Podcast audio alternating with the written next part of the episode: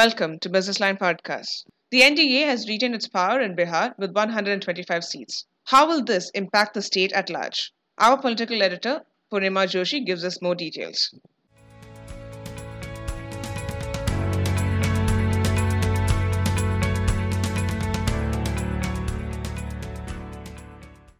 After a closely fought election, the ruling coalition is back in Bihar. The N D A has got a clear majority of one hundred twenty-five seats in the two hundred forty-three member assembly. The Grand Alliance of the opposition has failed to make the cut with one hundred eight seats, although its dominant partner, the Rashtriya Janata Dal, is the single largest party in the assembly with seventy-five seats and the highest vote share of twenty-three point one percent.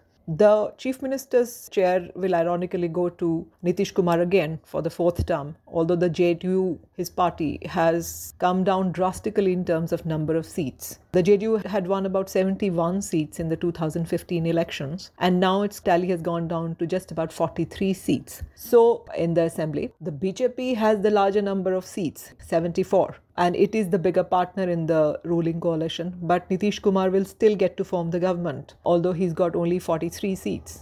He was projected as chief minister, he's the incumbent, and his candidature was supported by the prime minister. Also, the B J P can hardly afford to dump him because they need his forty-three seats. B J P doesn't have enough seats on its own to form the government. It's not in a position to form the government with just seventy-four seats, even if it aligns with its smaller partners like the Hindustani Awam Morcha or the Vikasheel Insan Party. Both of them have got about four seats each. And the Lok Janshakti Party, led by Chirag Paswan, which was touted as a big rising star in this politics, has only done what it aimed to do in the first place, is to bring down Nitish Kumar because he targeted him relentlessly in the election, also fielded candidates that cut into Nitish Kumar's share in all the seats that he contested. But Lok Janshakti Party is in no position to support the B J P tangibly because he's got only one seat. He's not failed to win seats, although he's damaged J D U and also the R J D in some places and the Congress. That is one part of the story, but this has been a unique election, not just in terms of the first to be held after the covid nineteen pandemic, but also in what is called the post-Mandal development discourse. So if you look at what the observers of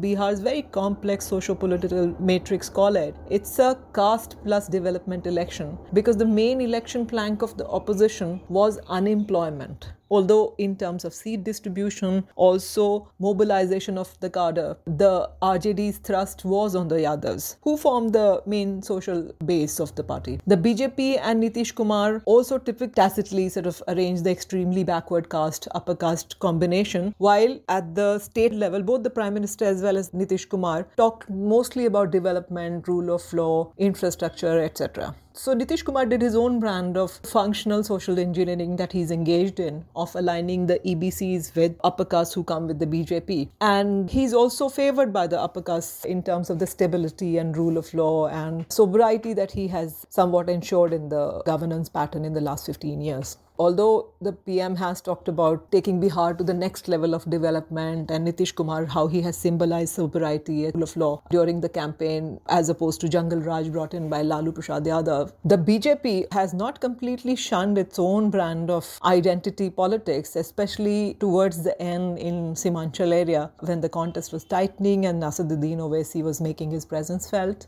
B J P relied on its own brand of identity politics, and the Uttar Pradesh Chief Minister Yogi Adityanath, if you notice, has travelled and campaigned extensively in Bihar, especially in the Simanchal areas, and he's raised issues of C A A, N R C, even love jihad in the last leg of the campaign. And this is, some people even say that this gave the B J P the much needed last push in the closely fought election. Although the B J P's strength, as always, has been the cadre on the ground, its ability to ensure its voter gets to the booth, and the last mile connectivity, as it were. But having said all of that, the most noticeable trend in this election remains what we discussed as the caste plus development narrative, which needs a bit of historical context in order to understand it fully. So one has to go back at least three decades, during which Nitish Kumar fought a very charismatic Lalu Prasad Yadav's brand of aggressive social justice. And he formed his own functional level of social engineering and combined it with government action and stability. So Lalu's emergence, one shouldn't forget that he ruled Bihar for fifteen years and people voted enthusiastically for him.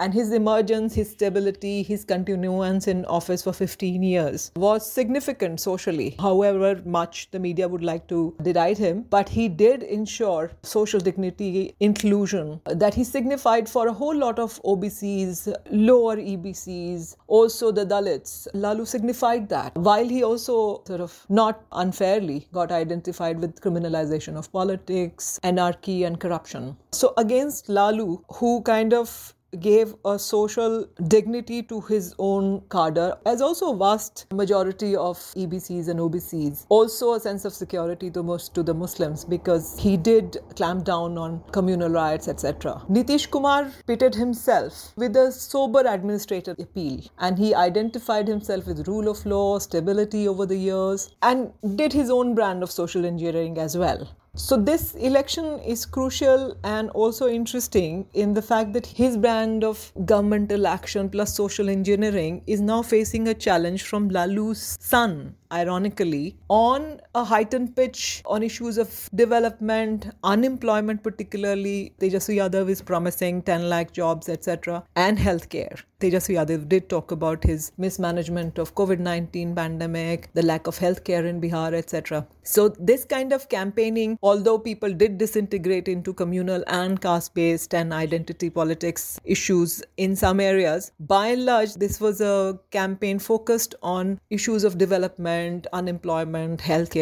education, and so on, which is a positive sign in a state where there has been historical marginalization of the O B Cs and S C S Ts through some extremely brutal and discriminatory practices, such as the system of revenue collection called the permanent settlement. This has historically pitted the upper caste landlords, Zamindars, against their largely lower caste retainers in the state, and has led to violent agrarian conflicts, caste wars, as also the class conflicts of the radical left arm groups on one side and the landlord armies called Ranbir Sena, Sunshine Sena, et cetera on the other side. And they had massacres in the villages of Lakshmanpur Bathe and elsewhere till as late as nineteen nineties. In this sort of landscape, the socialists have been the mainstream and the center for the longest time, in fact, since the sixties. And people, leaders of the stature of Ram Manohar Lohia, Karpuri Thakur, et cetera, they have mainstreamed the politics of positive discrimination, what is called the quota politics or reservation politics. It was championed and pioneered in Bihar in the nineteen sixties. And Ram Manohar Lohia gave the famous slogan of socialist ne bandi gaant, pichhda pa it laid the foundation for O B C reservation through the Mandal Commission much later. So socialists, especially Lalu Prasad Yadav, focused on ensuring a sense of social dignity and self-worth to the O B Cs.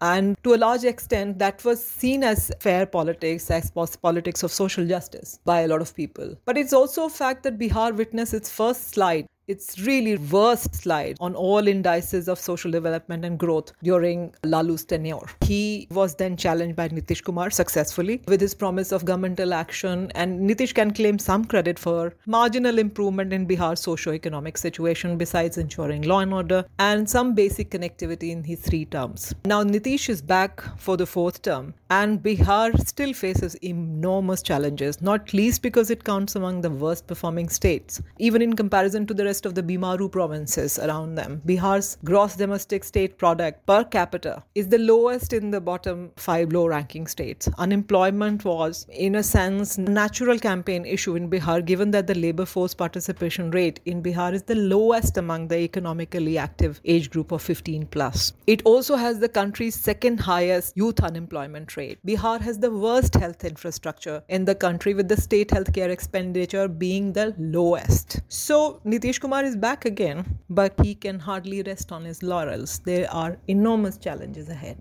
That was Poornima Joshi giving us more insights into the recently concluded Bihar elections. For more podcasts, log on to w w w dot the hindu business line dot com.